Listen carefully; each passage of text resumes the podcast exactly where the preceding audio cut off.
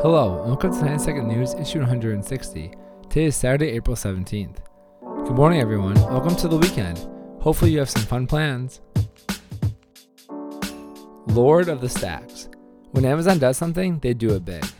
Yesterday, they announced their new Lord of the Rings TV show, with a budget of $465 million for one season alone.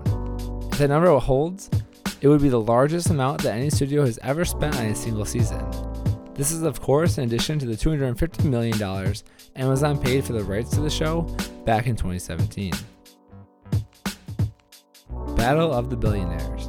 NASA revealed yesterday that Elon Musk's SpaceX had beaten out Jeff Bezos' Blue Origin to land the $2.9 billion contract that will have the company build the next crewed lunar lander.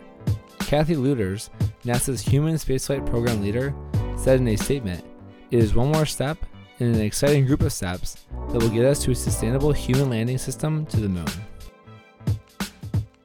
What's a good Doge? While Dogecoin may have started out as a joke, only those who hold it are laughing now.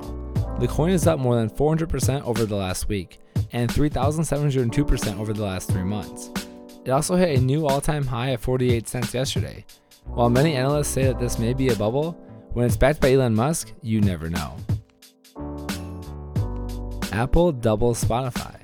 Yesterday, Apple published an open letter to the music community disclosing their penny per stream payout for artists. While that one cent may not sound like a lot, it's more than double what Spotify pays, and it's helped some artists to stay afloat during a time when they're not able to tour.